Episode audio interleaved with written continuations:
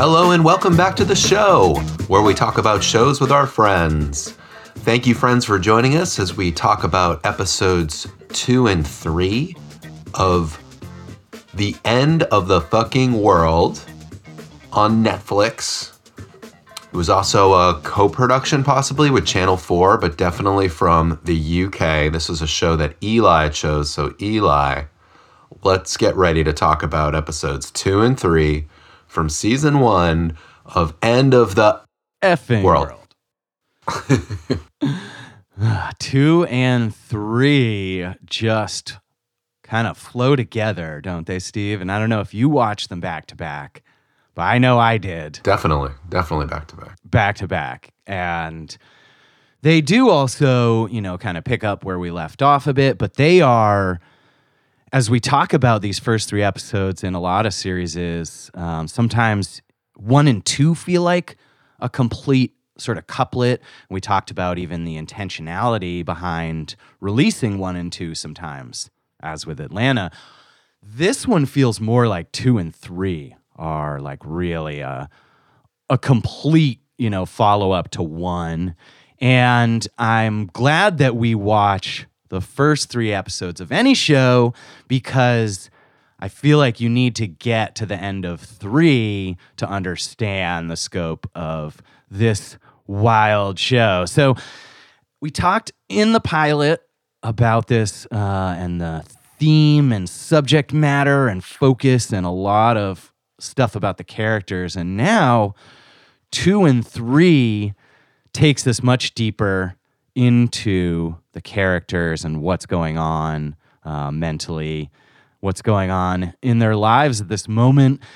And as we said, you know, they are they are kids really, and um, kids with troubled or tough home lives to some degree. So, having said all that, Steve, two and three really get us into the story and into their world. And I'm interested, especially uh, on the heels of the pilot, uh, what you thought of two and three and where the story and characters went.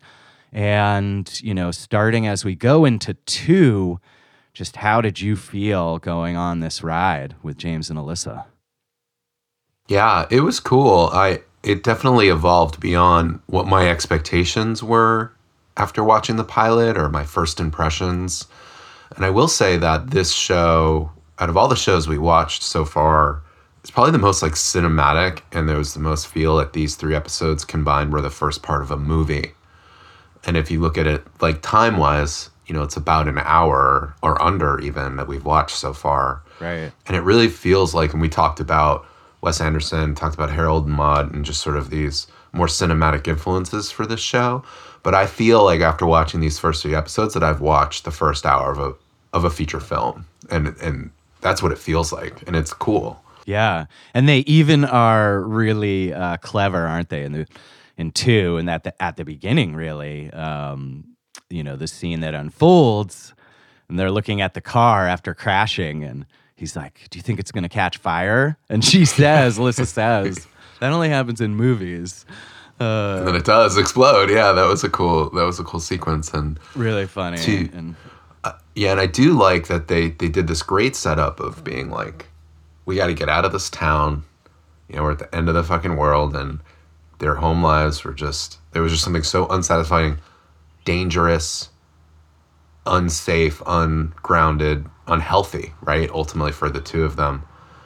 And they set off on this journey together in at the end of one, right? So it's just like Yeah. you really and that's why I kind of come back to this notion of it having more of like a film structure, you know, that you were, were just really set off with these two. And I would, if it was a movie, I'd be in, you know, I'd be in for whatever the next hour, hour and a half would be if it was Yeah. a long movie.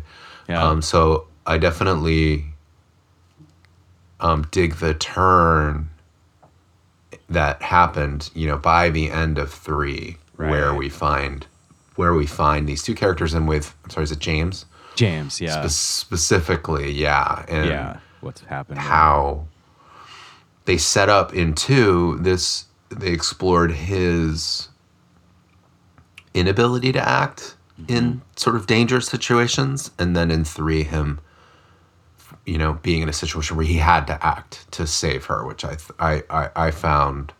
I think it's cool to set up a challenge for a character and then, or an obstacle, and then have them overcome it sort Right. of later on. But I would say, and it's cool to watch this on the heels of Atlanta, which at times was linear, but really went all over the place Totally. to go to this where the story is just continuous and happening you know all in real time and right after one right after another Absolutely. Yeah. And we really get the sense that this may be the first time James has done anything bold himself, period. Right. Like, you know, Alyssa's been kind of driving his movements and actions through one and two largely, and or sort of criticizing, you know, just whatever you want to call it, criticizing, shaming, browbeating him into actions, you know. And he's we get to hear his inner dialogue, monologue a bit too. So we understand that he's he doesn't want to look, you know, weak or not up to the part in Alyssa's presence. So she's pushing him. And then, yeah, at the end of three, we come to this moment where he finally just has to act. And I think also, you know, we are getting a very introspective, literally, right? Introspective look into James's mind. And they set it up so well, this whole, you know, killer, uh, killer of animals, like him, is he or isn't he going to kill Alyssa? And now, by the end of three, we've seen this turn, and it's also preceded by the scene prior to that at the house, right, where she brings home a random guy, Topher, and James is starting to feel something, right? He says, like, Yeah. I think Alyssa's starting to make me feel things. And of course, in the first one, he explains why he burned his hand, right? He just Right, wanted to feel something. And yeah, as you're saying, it's we really are seeing in real time these changes, and it is very cinematic and the pacing. And I wonder, Steve, three episodes, like we said, about under an hour. There's only five more, right? So I think Yeah. this could be watched as like a two and a half hour movie. And I i wonder, definitely think so yeah, I wonder if they plan that. Obviously, there's that reference to like this isn't a movie, but maybe it actually is. That's uh, really astute.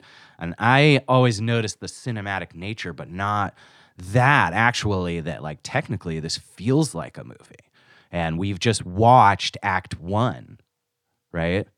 yeah and what and what happens now when people develop a story is like there's just so many options for what it could be It could be a movie it could be a, a tv series that has multiple seasons it could be a tv event or Right. mini series like you know so it's so it's conceivable that this was crafted as like uh could be either of these things and then this is how it landed and this is the entity that wanted to produce it in this form you know so it's Yeah. i think it i think it landed very well and we talked about this too just the freedom that netflix and and these streamers sort of allow the creators to explore so having this ability to tell a story over eight short episodes that really knowing that people are going to have the content all right there binge it all in once and likely watch an entire thing over a few nights or you know a day a rainy day or something so it's like Absolutely. they really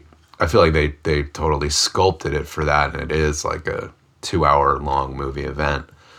And I'm glad you brought up the the line to the pilot when he put his hand in the fryer as a child and and I really see him sitting in the chair when she brings home the random guy and he's like I'm starting to feel something. And I enjoyed that turn for both of them because she was sort of pushing the envelope of being kind of a snarky young girl, you know, like pushing everyone's buttons, doing everything. But then there was a real shift when she realized that she didn't want to actually hurt him, even though his vulnerability. So I feel like what's going on with him is like he doesn't, you know, he talks about in his inner monologue. This is this is what girls want. They want you to be confident, or this is what I'm supposed to say. And then what's happening Right. in two and three is these real vulnerabilities and short gaps for him. And he's revealing more of himself. And at times, I think it translates as hurtful or rejecting her, right? Or mm. that's how she receives it. Like she's feeling rejected. So she Yeah. goes out and meets some random guy and brings him back. But I think what's forming here are these real feelings between the two of them that they're sort of wrestling with. Yeah. And I liked that she didn't go through with it. And then at the end, in the most sort of gory way, it's revealed that they're in fact both virgins. And this has all just been a big front of sexual confidence or you know whatever whatever it's been up to this point they are in fact in the exact same place of vulnerability and Totally. um drenched in like blood of standing over like a bloody body. It was it was it was a remarkable sort of final scene and to share a personal moment with somebody or reveal some this personal thing. He's like so you're a virgin? And she's like yeah and she's just covered in blood. It was it was it was a really funny last moment and image, and it for for someone like me who's not really down with the m- murderer journey, you know, ultimately, um, this stylized version of it, and then having this twist where it was like a hero act, which I wasn't expecting, right? So the whole time I was thinking, and they did a really good job of I don't know if they were thinking about somebody like me watching this story, but they did a good job of winning over somebody like me by making putting them in such a like predatory situation with like a live monster right. c- coming into the den. You know what I mean? And him closing the door and just you knew from the pictures, you knew from the revelation that this was danger and he's hiding under the bed and like super scared and she's super scared and you hadn't seen that with everything that she's been through up until this point you haven't seen fear in her and Yeah. yet in the series and so that i found that whole sequence to be really uh, powerful and and action packed and Action packed for sure. It's yeah and then and then cinematic too just the visual like the red and, and it was Oh, yeah. it was the whole sequence was incredible well, and you know, I don't know how many exact minutes is it it is, but the close of this third episode from essentially James coming into the bedroom, right? Mm-hmm. He lies down on the floor. As sort of like maybe his final thought of like holding her hand he's like holding her hand though. Yeah. yeah so that goes away so he's like i'm He has like a i like her Right. you know what i mean yeah it's that exactly. that it's shift like the final that shifted him. flash of what he could have done, but he's he's gone beyond. He lies down. Mm-hmm. He's gonna, you know, stay close to her, and he holds her hand, right, and then, yeah, slips under the bed as he hears uh, the guy whose house it is return, and the whole reveal of him finding those Polaroids in the camera um, is it's really almost you know not swept under the rug but there's so much happening and packed into those last few minutes of action from her coming home with Topher through the end. I think it's like 3 minutes. I mean it's so fast and furious and they are i think it's yeah it's much more movie like than show like as well the way they tell that story the way they reveal Totally. that and that it all just sort of happens rather than i think other tv shows might have like they would find the pictures in the camera and be like oh my god whose house are we in? Like they would stoke the Yeah. fear first then he would come home you know it would be like a little more drawn out. But the way that this all just happens and then as you were saying we're left in this final these final moments of them you know just really laying it all out to bear right? Like "Oh, i'm actually a virgin. Me too. Yeah no duh. I'm you know i'm going to find my dad. You can come if you want right? Like it's all they put it all on the table. All the cards are out now. And yeah i'm glad that um yeah, that you did enjoy and sort of get to that place of like, oh wow, okay, this is a hero act now, and I really think at this point, you know, there is sympathy for them and empathy for them, and um, I think in my mind we sort of gone beyond them being, you know, the actual uh, evil doers or killers in this story, it seems, but who knows? It's very complex. Um, the whole, you know, episode two with the guy that picks them up, uh, touching James and, you know, making James touch him. And it's just, it's very Creepy. uh, creepy. It's very like um, morally, not necessarily even ambiguous, but it's just a mess. Uh, both like, you know, their sort of irreverence for anything, but what's actually happening to them. Like they're sort of the Yeah. victims, even if as they're going about, you know, sort of saying "fuck you" to everything. And it's it's set up this sort of protective relationship of each other for her to just bomb into the bathroom and like actually crash, like recognize something was off and like go in there. It wasn't like yeah, you know, and, and break it up and Yeah. confront the guy. I thought, you know, and and then so that relationship, so that and all that adds up at the end when he reciprocates it and saves her life ultimately, you know yeah, Um by getting this guy that's no what was really cool and powerful about it was there was we didn't linger with that evil force. He, we didn't like there wasn't some drawn out battle. It wasn't like you know there was just this moment where things were dire and just like the bathroom she goes in there breaks it up. She's Yeah. being attacked and he's like bam, one shot to the neck. Like he'd been training for that. He certainly had been thinking about how would somebody kill somebody. You know what I mean? And then it was just he had to just act, and then he was forced into a place where it was just total instinct or total like one shot. Yeah. Just one shot killed him, and it was it was um, very powerful. You know, like just like a empowering moment. And then they're standing there. But I agree, it was it it was a journey, and I don't necessarily want to like label it as any kind of misdirect, but the journey of them, you know, and I mentioned Harold and Maude, but I think as they set off on their journey, it was almost kind of a Bonnie and Clyde possibility for them as well. And they're break robbed a guy and they're breaking into a house and they're just kind of off. And it's like, how far are they going to go with like bending the rules here, breaking the laws of the land? And, uh, and this is how far they went, but they, but it, but they were, they had to do it to Right. survive. And, and, yeah, and even if they were to then, not that I think they're going to do this, but if they were just going to call the police right now and be like, here's all the information, I feel like the police would be like, okay, these kids got in over their head and yeah. this was self defense. And they, you know what I mean? I feel like Right. there wouldn't really be consequences for them at this point. Well, if they have the you know evidence of this guy's Yeah, exactly. wrongdoings, right? Like you'd think. Um, Yeah.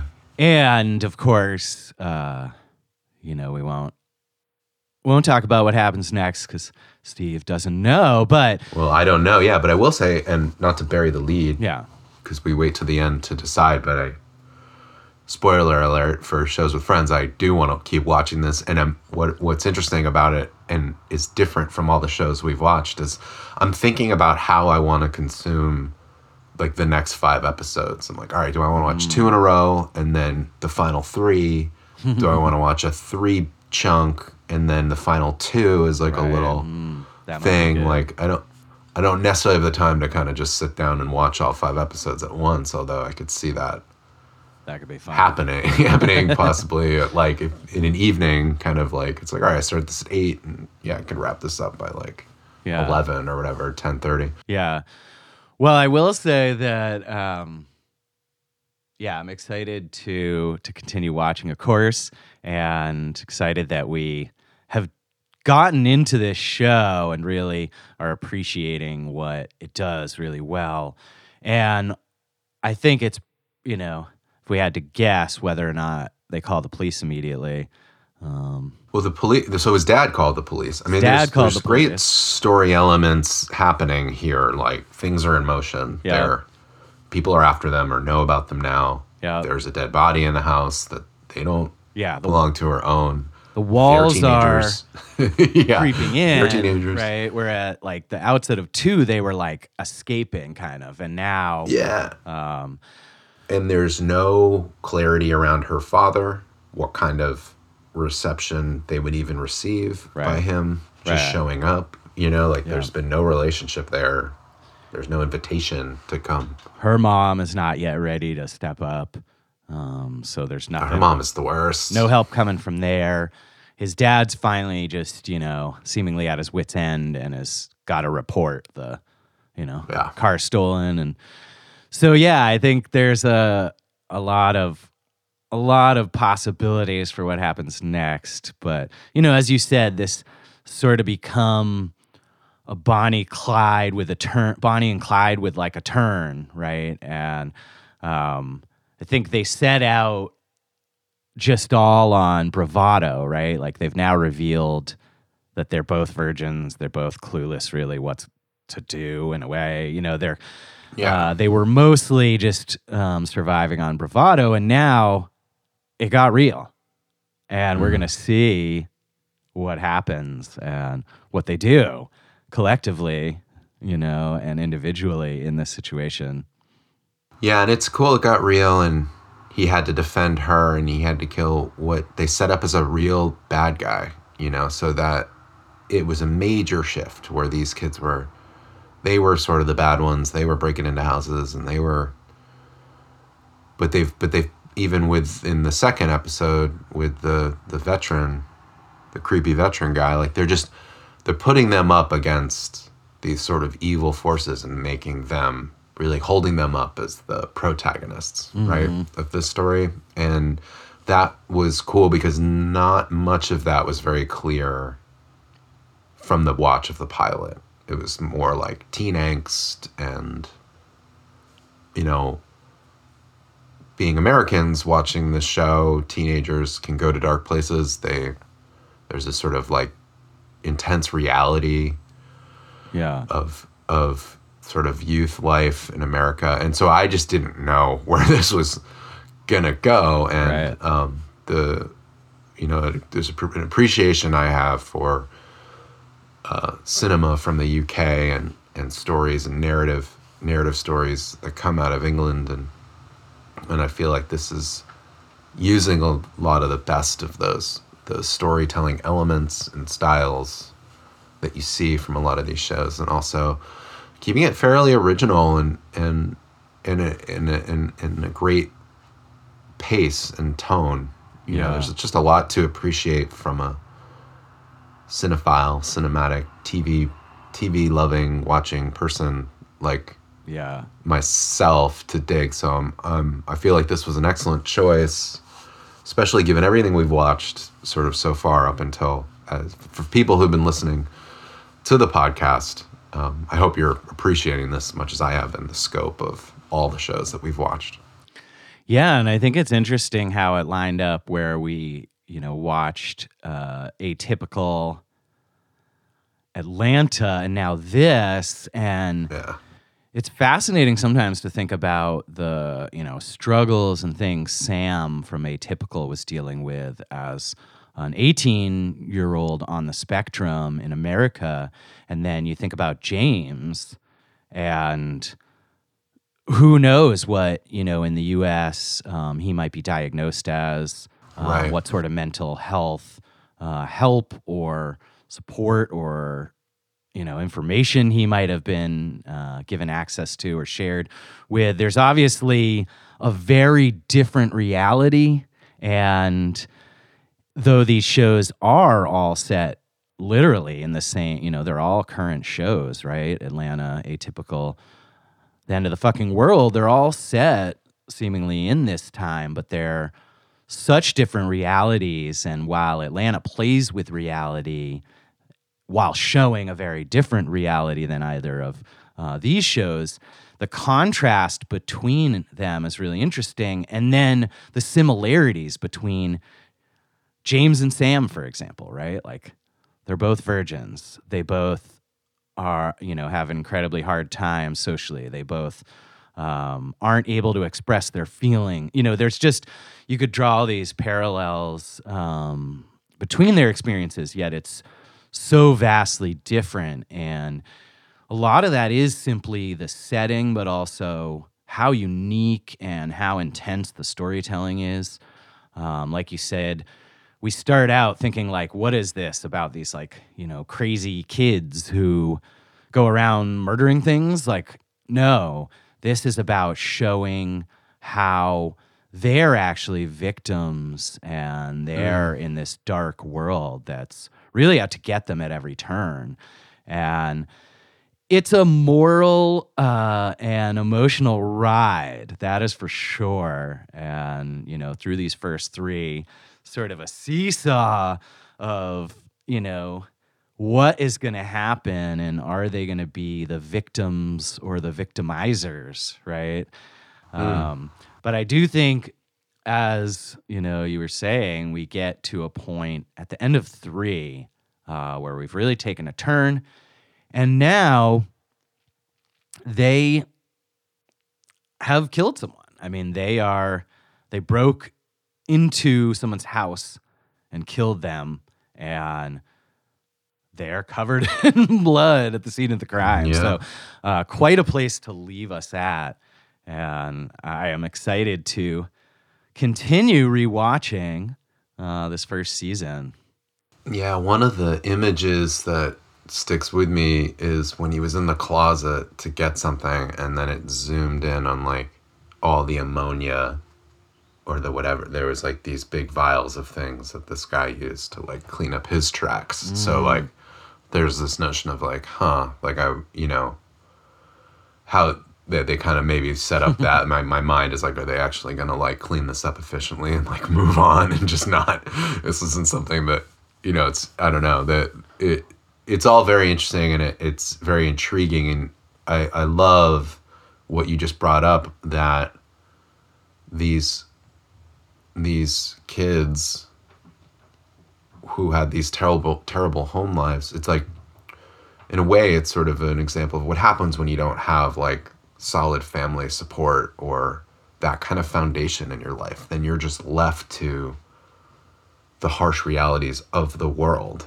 And Yeah, including That can- school, right? Yeah, including yeah. these institutions and people and figures that are supposed to be kind and nurturing and helpful. And there's they're getting nothing from anyone, right? Yeah. All they're getting Yeah. is uh, bullied, predatory behavior, people trying to take advantage of them, people trying to rape them, literally. yeah, Just well, they're up. yeah, and now they're fighting back, and and for whatever it is, in, as much as this is a pickle that they're in now, that there is a honesty, everything's out there right between them. yeah, to create a real relationship because they're now on the same footing and they're honest with each other and also um they are powerful and they are taking care of themselves and they are meeting these dangers with with action and it's and it's it's cool i'm interested to see you know where it goes from here Indeed.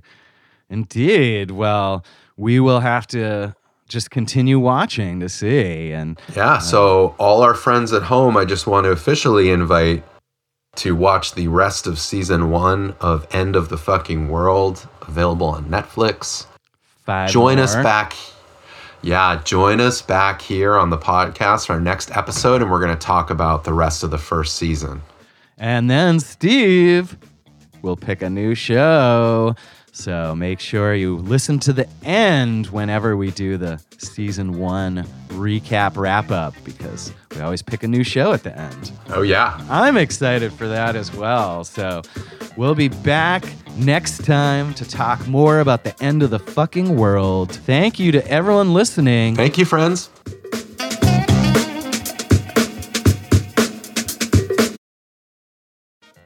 Hello, friends, and thanks for listening. We just wanted to take a quick moment and let you know that we are really excited to be a part of a growing podcast network. It's called Connected Podcasts, and there are many other great shows on the network that we think you are going to enjoy. That's Connected, C O N N E C T D podcasts.com. Thanks for listening.